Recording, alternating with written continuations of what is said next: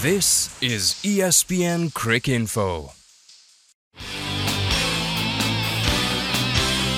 Bowl at Boycs. Hello and welcome to the last episode of Bowl at Boycs, but only of 2014. Another year has come to an end.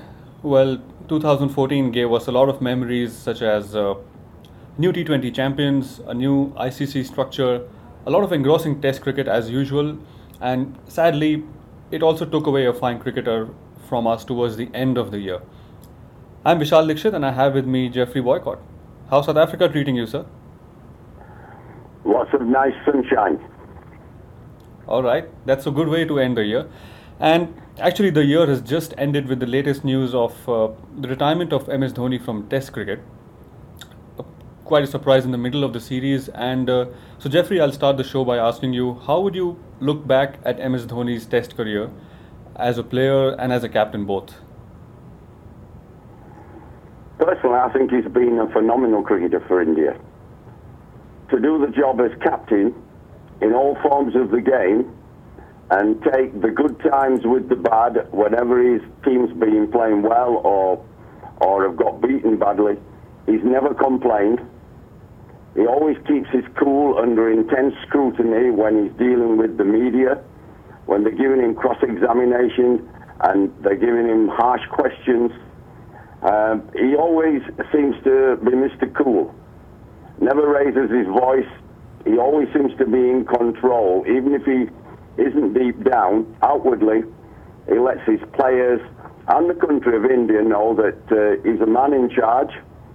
He's a proper leader. And on top of being such a good leader and captain, he's always kept well and batted well. His play you know, for India has been enormous. And when you think of the amount of cricketer India play with very little break, I think he's done fantastically well. I would never criticise him because even sometimes I hear people saying, well, he isn't perfect, he doesn't do this or that.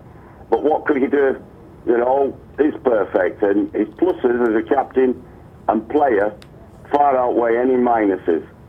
I can't think of any cricketer in the history of the game who has kept wicket, been a highly successful batsman, and captain, and done it so successfully for so long in the three formats of the game.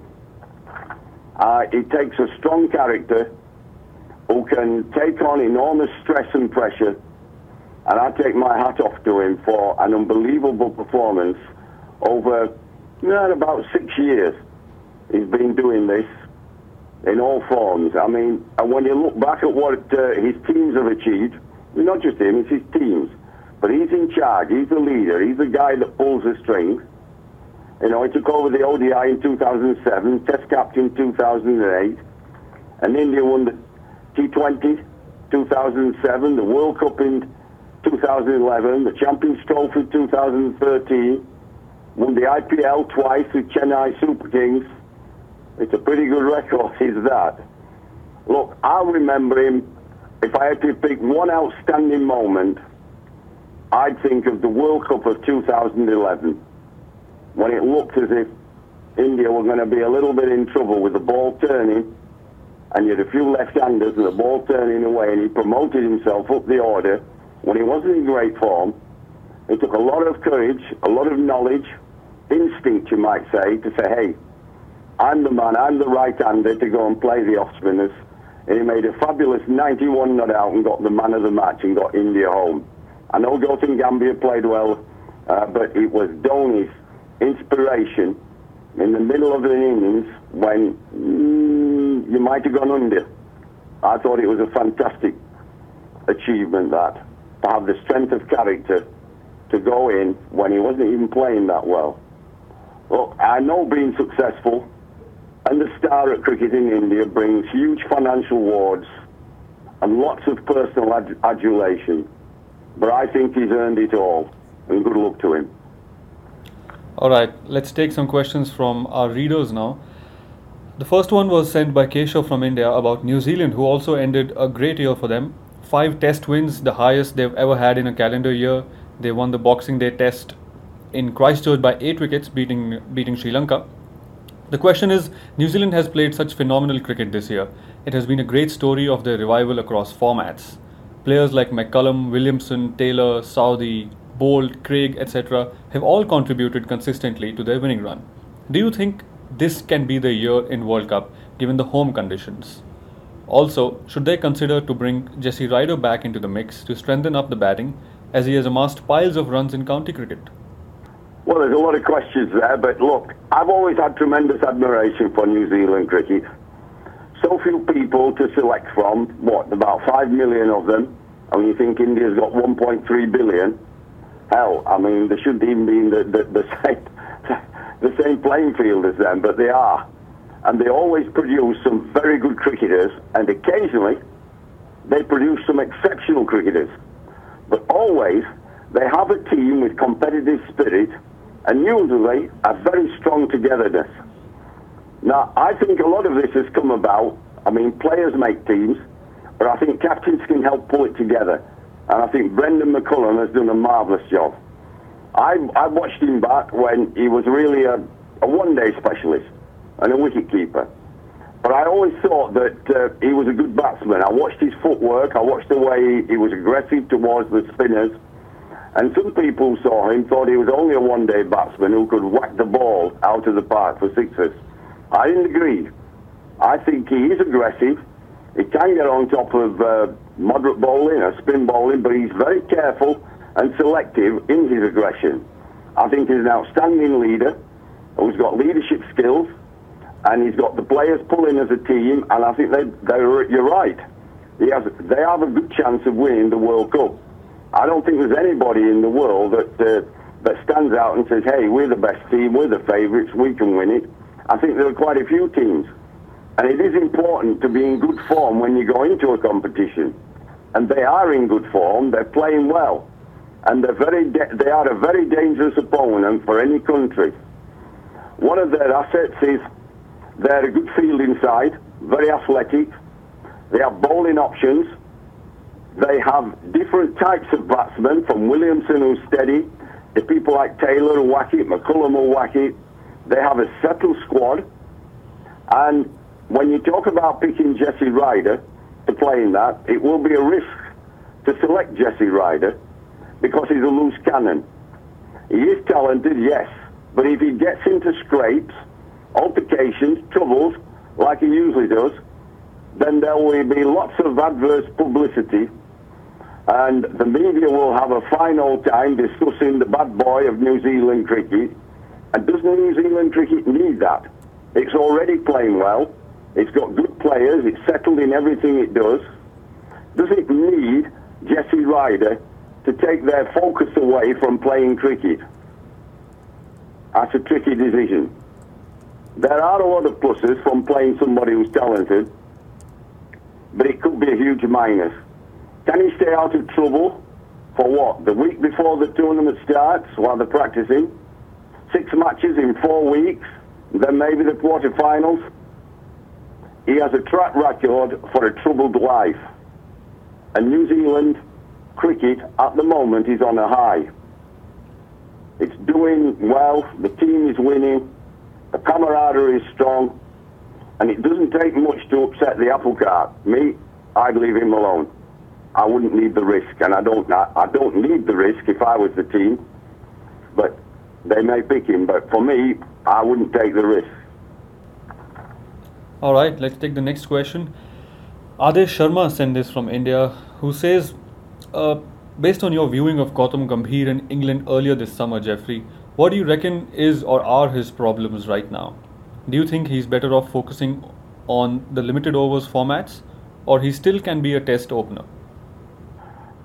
For a period of time, he was a very good batsman. But now, in my opinion, he's lost it. He won't make it at test level again. He's vulnerable to the short ball from fast bowlers. And his, his judgment to good bowling around off stump is flawed.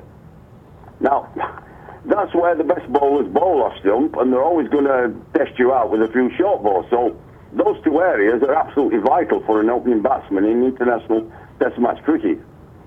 he, he started nibbling at balls around off stump, and his footwork isn't as precise as it was.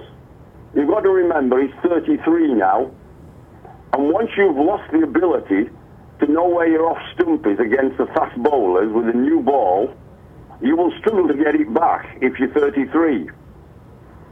Now, some of you are going to say, oh, well, there have been players who've carried on playing till the 40s and whatever. I said, yes, but they've never lost it. The Kallises, the Tendulkars, have been playing well all the time. And that's the difference. Once you lose it, he's trying to find it is like finding a needle in a haystack. It really is difficult. The footwork, the judgment, which used to be good, and it doesn't quite get there, it doesn't quite do it, it's a huge problem. And it's a task that many people have tried and failed. On slow pitches, against average bowlers with a new ball, he'll be okay. But the difference is in international cricket, you go abroad like in England, the ball moves all over the place, and people like Anderson and Broad can bowl. You've got Australia, you've got South Africa, you've got the Dale Steyn, the Morne Morkel. There are some fine bowlers around. And I, I believe the fast bowlers will make his life a misery if he opened in Test match cricket. T20, IPL, very different. He's an excellent player. You've got slow pitches in India, hardly any slips for edges, and therefore edges go for runs, which is great. You know, any nick that goes, nobody catches it, goes for runs, everybody cheers, it's wonderful. You don't get out, you get runs. Slow bowlers sometimes open the bowling. Uh, it, it's a different game altogether. He was a fine batsman, and he still is a fine batsman against spin and medium pace bowling. He's 97 in the World Cup of 2011, helped India win. He was impressive and a superb player. But I'm telling you, at 33, what I saw in England, and I've seen him before that, I thought, sorry, it's gone. You've lost it. It won't be back. That brings us to the last question of this episode. Stephen from Australia sent this one. He says, Hi Geoffrey, do you think the ICC will ever implement rules and regulations regarding the size of cricket bats? It seems that bats are getting bigger and bigger, making the contest more favorable to batsmen than bowlers. For instance, it seems that David Warner uses a tree stump instead of a bat, which results in top edges that would normally be caught and they go they go for six instead. What do you think? I think your concern is right, is correct. But look, I never expect anything from the ICC unless there is money in it for them. Every lover of cricket, or every watcher of cricket around the world, you know, every player even can see for themselves that a lot of international cricket today is so lopsided in favour of the batsman that it's not good for our game, unless you're a natural batsman. There should always be a balance in cricket between bat and ball. And in one day cricket, it's got worse. The bowlers now are just cannon fodder. They get slugged all over the park. You know, runs are on, on, on the increase in 50 overs, 2020. It, it's, it's an imbalance. On many test pitches today, they are so flat that bowlers struggle to bowl people out. The bats got bigger, you said, pitches have got flatter and better with preparation, smaller bounders, all help batsmen. And I say again, you're smart, it's a good question. But will they get round to it? Maybe one day. But it'll take them that long, you and I'll be dead. Okay, that's the end of this episode of Bowl It Boycs. 2014 is over. 2015 waits us with a World Cup, and two weeks is what you have. Send in your questions, your feedback via feedback form, and Geoffrey Boycott will be back to answer as many as he can. Until then, enjoy the cricket, goodbye, and good luck. You are listening to ESPNcricinfo.